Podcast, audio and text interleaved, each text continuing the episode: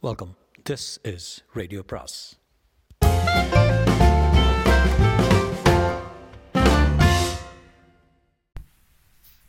அனைவருக்கும் அன்பு வணக்கம். சு வெங்கடேசரின் வேள்பாரி பாகம் மூன்று அத்தியாயம் ஐம்பத்தி ஒன்பது. பரம்பின் தலைவனுக்கு ஆதினியை மணமுடித்து எவ்வியூருக்கு அழைத்து வந்தனர். கொண்டாட்டங்களும் கூத்துகளும் தான் எத்தனை வகை. விருந்துகளும் விளையாட்டுகளும் முடிந்த பாடில்லை. பொதினி வாழ் வேளிர்கள் இயற்கையின் அதிநுட்பங்கள் பலவற்றை கண்டறிந்தவர்கள் தாதுக்களையும் உலோகங்களையும் நுட்பமாக ஆராய்ந்தறிந்த மாமனிதர்கள். அந்த குலமகள் பரம்பு தலைவரை மணந்து எவ்வியூர் புகுந்தாள். மணம் முடித்துச் செல்லும் குலமகளோடு குலமகளோடு பதினெட்டு குடிகளை அனுப்பி வைப்பது புதினி வேளர்களின் குலமரபு. பச்சிலை தாதுக்கள் உலோகங்கள் உடற்கூறுகள் என பலவற்றிலும் சேர்ந்த தேர்ந்த பதினெட்டு மருத்துவ குடிகளை உடன் அனுப்பி வைத்தான் மேழழகன். மதிப்பிட முடியாத மனித செல்வங்களோடு ஆதினி எவ்வியூருக்குள் நுழைந்தாள். பொதினி மலையடிவாரத்து ஊர் எவ்வியூர் பச்சை மலையின் உச்சியில் நிலை கொண்டுள்ள ஊர். மேகத்துக்குள் வாழ்வது போலவே எவ்வியூரின் பகற்பொழுது இருக்கும். நழுவி நகரும் மேகங்களுக்குள் கூந்தல் பறக்க ஓட வேண்டும் என்று ஆசை தோன்றியது ஆதினிக்கு. தான் ஒன்றும் குழந்தையல்ல என்று மனதுக்குள் எண்ணிக்கொண்டாள். மரங்களின் எல்லா இலைகளின் மீதும் நீர் தேங்கி இருப்பதை பார்த்து கொண்டே இருந்தாள். ஆண்டின் பெரும்பான்மையான மாதங்களில் உலராத ஈரத்தோடு தான் இலைகள் இருக்கும் என்றான் பாரி. இயற்கையின் குளுமையை விட ஆதினியின் ஆழ் மனம் அதிகம் குளிர்ந்திருந்தது. மேல் மாடத்தில் நின்று இருவரும் பேசிக் கொண்டிருந்தனர். மாடத்துக்குள் மலர் படுக்கையை ஆயத்தம் செய்யும் பணி நடந்து கொண்டிருந்தது. எவ்வியூர் பெண்கள் பொதுனிக்கு சென்ற அன்று மாலைதான் மணவிழா நடந்தது. அன்றிரவு பாரிக்கும் ஆதினிக்கும் தலைநாள் இரவு. பொதுனியின் குல வழக்கப்படி குல சடங்குகளை செய்தனர். இரவு மலர் படுக்கை ஆயத்தமானது. படுக்கையின் நடுவில் ஆவாரம் பூவின் இதழ்களை பரப்பியிருந்தனர். அது மஞ்சள் நிறத்திலானது. அதை அடுத்து அத்திப்பூவின் நீல நிறத்தாலான வளைந்த கோடுகளை உருவாக்கியிருந்தனர். மூன்று கோடுகளை சுற்றி வெண்டாழையின் வெண்மை பரவி கிடந்தது. அதன் விளிம்பு பகுதியில் செந்தாழையின் சிவப்பு அணி வகுத்திருந்தது. அது ஒரு மாயப்படுக்கை போல வண்ணத்திலும் மனத்திலும் பெருமயக்கத்தை உருவாக்குவதாக இருந்தது. அது பொதினியின் பூப்படுக்கை என்றால் எவ்வியூரின் மலர்ப்படுக்கை வேறு விதமாக இருந்தது. ஐவண்ண குறிஞ்சியினால் படுக்கையை ஆயத்தம் செய்தனர். பல்லாண்டுக்கு ஒரு முறை பூக்கும் குறிஞ்சி பச்சை மலையின் எத்திசையில் எல்லாம் பூத்து கிடக்கிறது என்பதை அறிந்து எல்லாவற்றையும் கொண்டு வந்து சேர்த்தனர். பொன்வண்ண குறிஞ்சியின் மஞ்சள் இதழ்களை படுக்கையில் நடுவில் விரித்தனர். பச்சை மலையின் வடகோடியில் மட்டுமே பூந்துள்ள பூத்துள்ள மழை வண்ண குறிஞ்சியின் நீல நிற இதழ் கொண்டு நடுவில் இருந்த மஞ்சளை சுற்றி அழகிய வட்டம் அமைத்தனர். பவளக்குறிஞ்சியின் செம்மை நிற இதழ்களையும் பெருங்குறிஞ்சியின் வெண்மை நிற இதழ்களையும் மாற்றி மாற்றி அடுக்கினர். ஒரு சுடர் படபடத்து எரிவதை போன்றதொரு தோற்றம் கொள்ளச் செய்தது. வாடா குறிஞ்சியின் செந்நீல இதழ்களை விளிம்பெங்கும் வரிசைப்படுத்தினர். குறிஞ்சி காமத்துக்கான பூ அதன் மனமும் வண்ணமும் கண நேரத்தில் மனித ஆழ்மனத்தை தன்னக படுத்துக்கொள்ளும் குறிஞ்சி பூக்கத் தொடங்கினால் காடு முழுவதும் பூக்கும். காமத்தின் தன்மையும் அதுதான். கால்விரல் நுனியில் இருந்து நெற்றியில் சுருண்டு கிடக்கும் கூந்தல் வரை எல்லாவற்றிலும் காமத்தி இணையாக பற்றும். பற்றி எரியும் போது மிச்சமின்றி எரியும் தீயது மொத்த காடும் எரிவதைப் போலத்தான் இருக்கும் குறிஞ்சி பூக்கும் காலம். அதுதான் காமத்தின் காலம். காத்திருந்து எரிந்து கால காலத்துக்கு மணக்கும். படுக்கையின் தன்மைக்கேற்ப அதுவே மனத்தை அரையெங்கும் நிரப்பியிருக்கும். மாலை நேரத்து கதிரவன் ஒளி மங்க சிறிது நேரமே இருந்தது. சட்டென ஒரு சிந்தனை தோன்றியது. பாரிக்கு ஆதினியை அழைத்து கொண்டு மாடத்தை விட்டு கீழிறங்கி வந்தான். மாடத்தின் வெளிப்புறத்தில் புதிதாக செய்யப்பட்ட தேர் நின்றிருந்தது. குதிரைகளை அதில் பூட்டச் சொன்னான். வீரர்கள் குதிரைகளை பூட்டினர். ஆதினியை தேரில் அமர வைத்து அமர வைத்து பாரி தேரை ஓட்டினான். வீரர்களும் மற்றவர்களும் பார்த்திருக்க நாகப்பச்சை வேலியை கடந்து தேர் வெளியேறி போனது. எங்கே போகிறான்னு யாருக்கும் தெரியாது. ஆதினியை தேரிலே உட்கார வைத்து சுற்றி காண்பித்து வருவான் என நினைத்தனர். ஆதினி இதுவரை தேர் பயணம் செய்ததில்லை. மாலை நேரத்து சுருங்கும் ஒலியும் சீர்ப்பாயும் தேரின் ஓசையும் மலை மடிப்புகளின் இளம் பச்சையும் காண கிடைக்காத காட்சியாக இருந்தது. அவளது முகம் இயற்கையின் ஆதிச்சுவை உணர்ந்து கொண்டிருந்தது. முறையான பாதைகள் உருவாக்கப்படாததால் வேகத்தை குறைத்து தேரை மெதுவாக ஓட்டினான். தேர் சென்று கொண்டே இருந்தது. கதிரவன் ஒளி சிறுத்து அணைய ஆயத்தமாகிக் கொண்டிருந்தது. மலை உச்சியில் ஒளி அகலுதல் விளக்கை ஊதி அணைப்பது போல சட்டென்று நிகழ்ந்துவிடும். ஆனாலும் தேரை திருப்பாமல் முன்னோக்கி ஓட்டிச் சென்றான் பாரி. ஆதிரி எதுவும் கேட்கவில்லை. மலை முகட்டோரம் போய் தேர் நின்றது. வண்டியில் இருந்து இறங்கிய பாரி ஆதிரி இறங்க உதவி செய்தான். சற்றே சிந்தித்தபடி நின்றவன் தேரில் இருந்து குதிரைகளை கழற்றி விட்டான். அவன் என்ன செய்ய போகிறான் என்பதை ஆதினியால் கணிக்க முடியவில்லை. உன்னை ஓரிடத்துக்கு அழைத்துச் செல்கிறேன் வா என சொல்லி மலைமுகடு நோக்கி நடந்தான். ஒளி முற்றிலும் அகன்று இருள் கவிந்து விட்டது அவனை பின்பற்றி நடந்தாள் ஆதினி குதிரைகளை அப்படியே விட்டுவிட்டு வந்திருக்கிறீர்களே காட்டுக்குள் ஓடிவிடாதா? போகாது. இந்த மேட்டில் மட்டுமே முயற்பய புல் இருக்கிறது அதற்கு மிக பிடித்த உணவு அதுதான். இந்த இடம் விட்டு எளிதில் அகலாது. அப்படியா?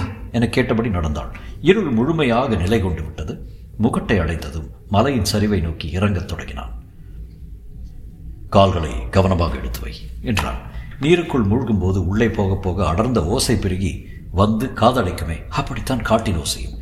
நேரமாக ஆக இருள் அடரோசையாக மாறிக்கொண்டிருந்தது. சிறிதும் பெரிதுமான பாறைகளுக்கு நடுவில் ஆதினியை கவனமாக அழைத்துக் கொண்டு கீழிறங்கினான் பாரி. இருளுக்குள் மீன்களைப் போல் மிதந்து கொண்டிருக்கும் செடி கொடிகளின் இலைகளை கையால் தட்டியபடி நடந்த ஆதினி கேட்டான் எங்கே போகிறோம்? குறுக்கிட்டு கிடந்த மரக்கட்டையை அகற்றி ஆதினி நடப்பதற்கு வழி அமைத்தபடி பாரி சொன்னான் நீ புதினி மலையின் பேரதிசயத்தை எனக்கு காண்பித்தாய் அல்லவா?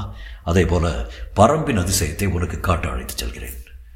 அன்று முழு நிலவு நாள் சிறகு சிறகு நாவற் பழங்கள் மிதந்து வந்ததை தெளிவாக பார்க்க முடிந்தது. இன்று நிலவற்ற காரில் உள்ளால் இந்த கும்மிரட்டில் எதை பார்க்க முடியும்? பொதினியின் அதிசயத்தை பார்க்க நிலவின் ஒளி தேவைப்பட்டது. ஆனால் பரம்பின் அதிசயத்தை தெளிவாக பார்க்க ஒளியற்ற காரிருள் தான் தேவை. ஆதினிக்கு வியப்பும் ஆர்வமும் ஒரு சேர பெறுகின ஒளியற்ற இருளில் தான் தெளிவாக பார்க்க முடியும் என்றால் அது என்னவாக இருக்கும் என்று சிந்தித்தபடியே நடந்தாள்.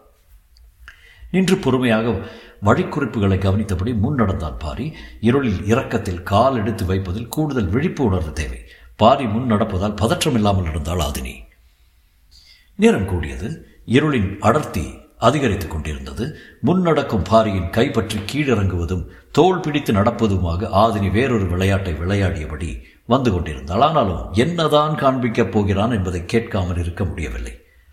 நீங்கள் காண்பிக்கப் போகும் பரம்பின் அதிசயம் என்னவென்று தெரிந்து கொள்ளலாமா? கண் முன்னால் அதை காண்பித்து சொல்கிறேன். அப்போது அடையும் இன்பத்தை ஏன் இழக்க வேண்டும்? பற்றிய தோளை ஆதினியின் கை இறுக பிடித்தது.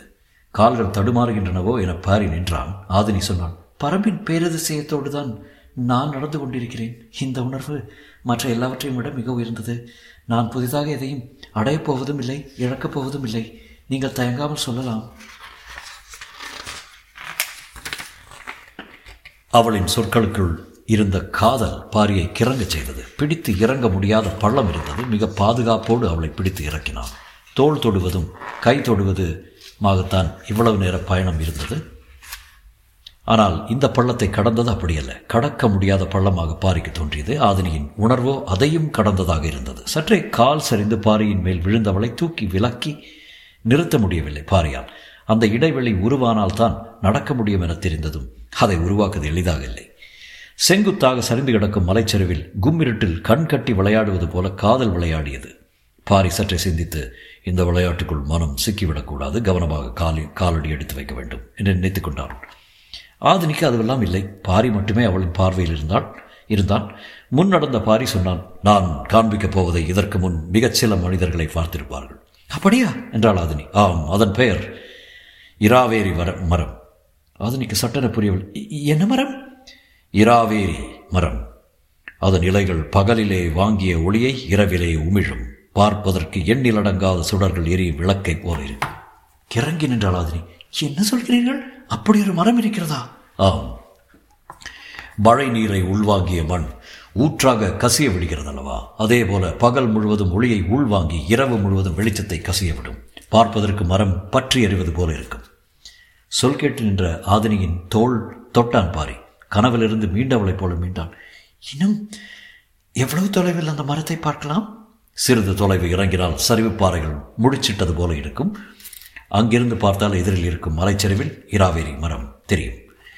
ஆதினியால் ஆசையை அடக்க முடியவில்லை. ஓடிரும் மரத்தை பார்க்க வாய்க்கு வந்த கணத்தை அடைய மனம் தவித்தது.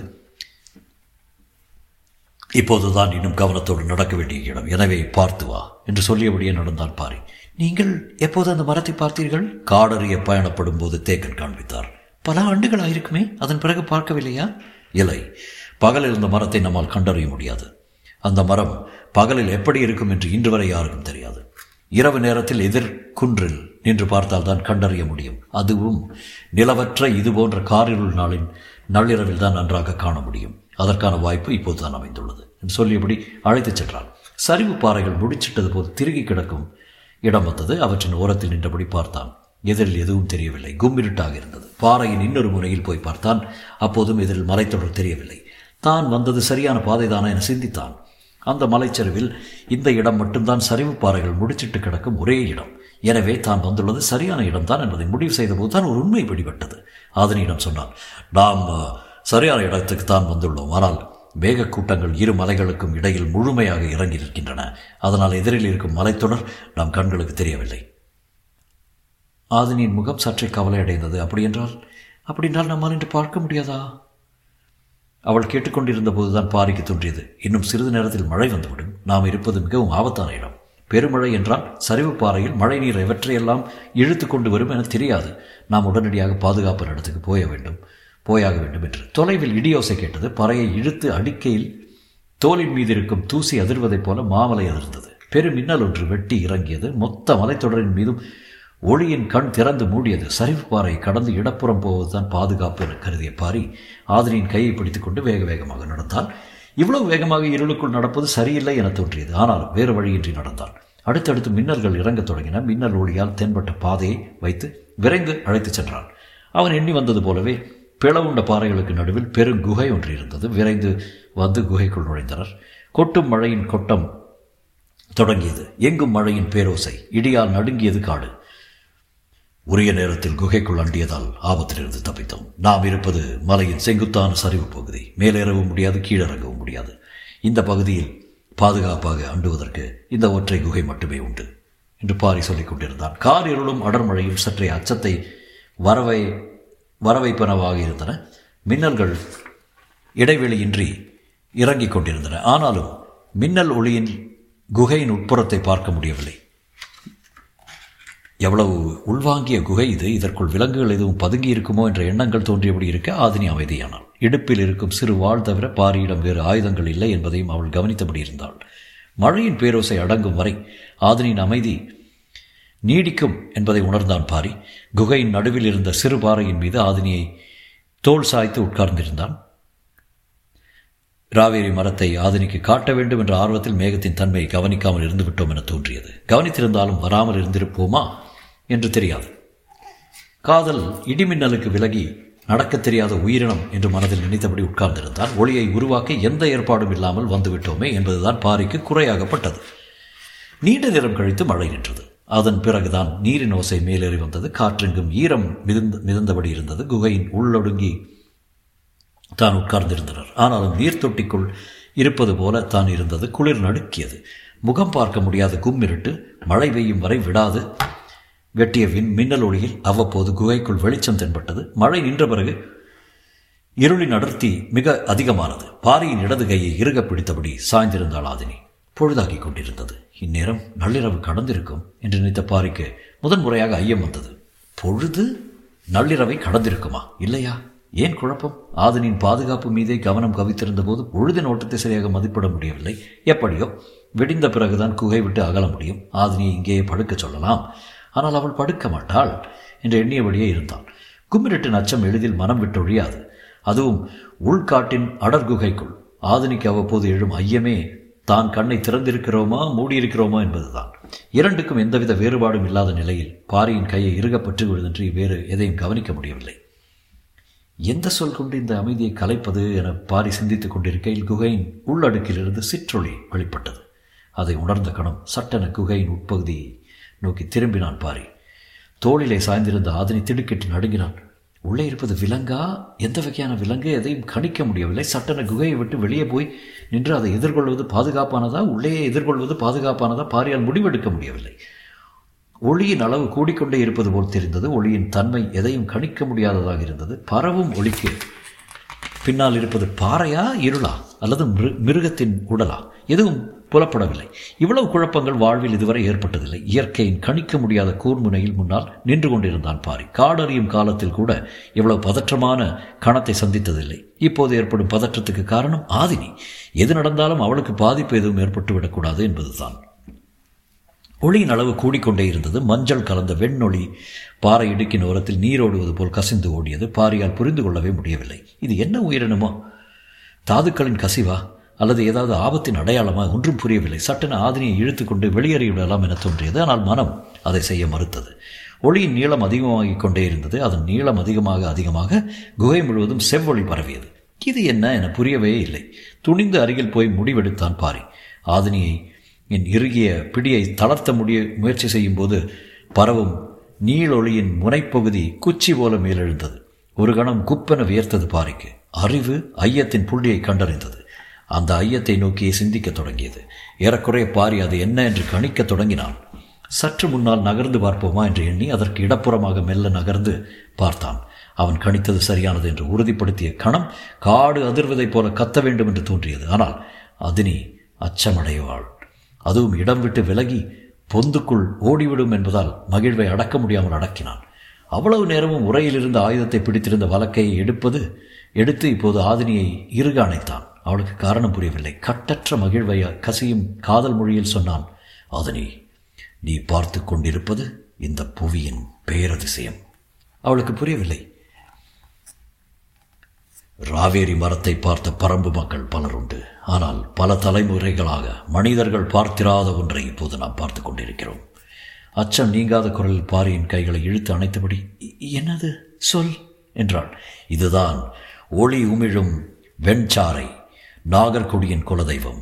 இதை பார்த்தவர்கள் மரணமில்லா பெருவாழ்வு வாழ்வார்கள் என்று நாகர்கள் நம்புகிறார்கள். பாரியின் சொல் ஒளியில் மிதந்தபடி இருந்தது. நேரமாக ஆக அந்த குகை மிளிரும் வெண்மஞ்சள் ஒளியால் நிரம்பியது. சொற்கள் நாகர்களின் ஆதி வரலாற்றிலிருந்து வெளிவந்து கொண்டிருந்தன. ஆதினியின் முகத்தில் பூத்த மகிழ்வுக்கு எல்லையே இல்லை. பாரியின் முகம் அதைவிட பெருமகிழ்வை வெளிப்படுத்தியது.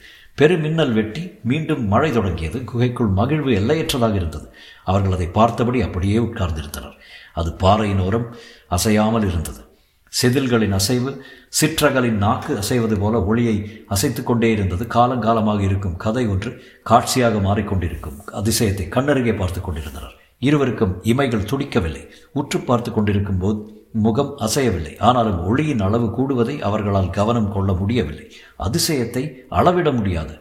மனம் கரைந்த ஒன்றை கணக்கிட முடியாது. அதுதான் நிகழ்ந்து கொண்டிருந்தது. உற்று பார்த்து கொண்டிருந்த ஆதினி சட்டென திடுக்கிட்டு துள்ளி எழுந்தாள். என்னவென பார்த்தான் பாரி?